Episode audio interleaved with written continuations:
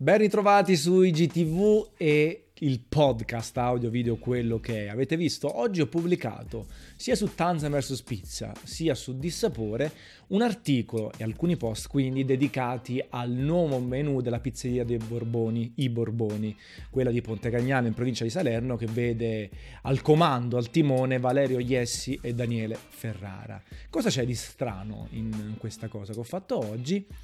Il fatto è che tutto, tutto questo ambaradan è frutto di una partnership commerciale dei Borboni con Tanzania vs Pizza e con Dissapore. Quindi la mia prima e vera campagna pubblicitaria dopo circa un anno e mezzo dall'esistenza di questo account e chiaramente su Dissapore che invece esiste sul mercato da tantissimi anni. Cosa c'è di strano? Se leggete il mio Vademecum nel profilo di Tanzania vs Pizza eh, leggerete che non ho mai fatto marchette, che poi in realtà è un termine brutto, e qualora le avessi, le, le, le avessi fatte, qualora eh, sarebbe accaduta questa cosa, l'avrei dichiarato apertamente. Quello che è successo, un paio di hashtag all'inizio, la scrittura nel testo e anche all'interno dell'articolo su Dissapore ehm, scritto senza giri di parole che questo post, questo articolo è frutto di una partnership commerciale che va però importante a separare il giudizio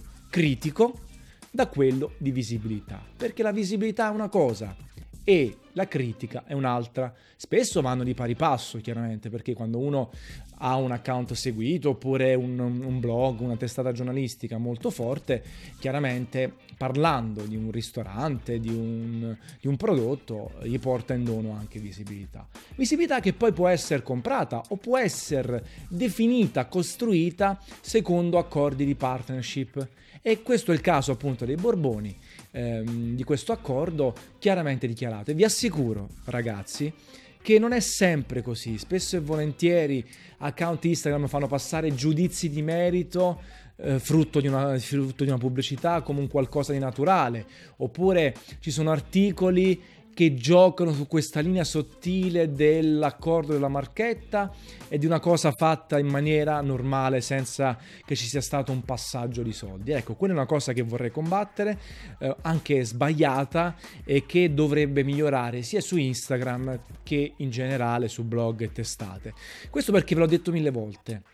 Il mio account è sempre nato non solo per divertimento, non solo per condividere la mia passione, ma anche per studiare questo ambiente e un po' alla volta trasformare la passione in lavoro o comunque estendere quello che già facevo in precedenza. E questo è un po' lo scopo di tutti e di tutto. Senza però sacrificare il giudizio critico, senza lavorare per la celebrazione della pizza, della ristorazione, far conoscere nuove realtà, fare una guida credibile a posti dove andare a mangiare e quando muoversi col giudizio, penso ad esempio al campionato della pizza o le stesse mie recensioni, dare un qualcosa di onesto. Voi mi direte, eh ma come fai a, a separare le due cose? Semplice, con l'onestà, mettendoci la faccia, mettendoci la firma. Quindi poi sta a voi credere o meno nell'autorevolezza delle persone. Però non dovete scervellarvi per andare a trovare chi è il colpevole se vi ho detto questa pizza eccezionale per voi fa cagare. Cioè la faccia, avete nome e cognome e anche io ho una sorta di credibilità da, da portare avanti. Però siamo anche in un periodo in cui, ragazzi, nessuno fa le cose per campare di aria. Questo fa parte, a me il mondo, il food, il beverage, eh, la parte diciamo giornalistica barra di critica fa parte del mio lavoro, non faccio altro nella vita, è tutto integrato, ma ho cercato sempre di essere sincero, dichiarato come nell'articolo e come nel post, perché lì non è il problema si fa o non si fa, il problema è farlo giusto, in maniera corretta e avendo le spalle larghe e la, la possibilità anche di dire quando faccio accordi di visibilità non far inficiare il giudizio ma anche magari facendo un filtro a priori, cercare di non fare campagne pubblicitarie, eventi, eh, partnership con prodotti oppure realtà di ristorazione pessimi, che poi alla fine in dono portano anche scarsa ehm, concezione del prodotto, scarsa visibilità e anche qualche malumore. Pensate che io ho scritto, lo sapete, per 16 anni a diverso titolo su testate giornalistiche. E quando c'è stata la riforma del giornalista pubblicista e io ho studiato nuovamente per mantenere status e così via, a un certo punto ho deciso di mandare tutto all'ortiche, di non essere iscritto da nessuna parte, di rimanere completamente libero. Perché andando a leggere i dettami, il vademecum di come dovrebbe essere un giornalista, professionista o pubblicista, in realtà è un casino. Tanti giornalisti dovrebbero essere radiati immediatamente dall'albo per il fatto che pubblicizzano in maniera diretta o indiretta un prodotto, in maniera implicita o esplicita, perché le regole sono estremamente stringenti. E oggi in realtà essere un giornalista anche pubblicista non, non, trova poi riscontro reale, si va sempre su quella linea sottile, con quel fatto che poi alla fine si riesce con collaboratori o altro a non avere proprio il top del top o a mascherare magari passaggi di soldi o comunque accordi che trascendono il puro spirito giornalistico, pionieristico, quello che è.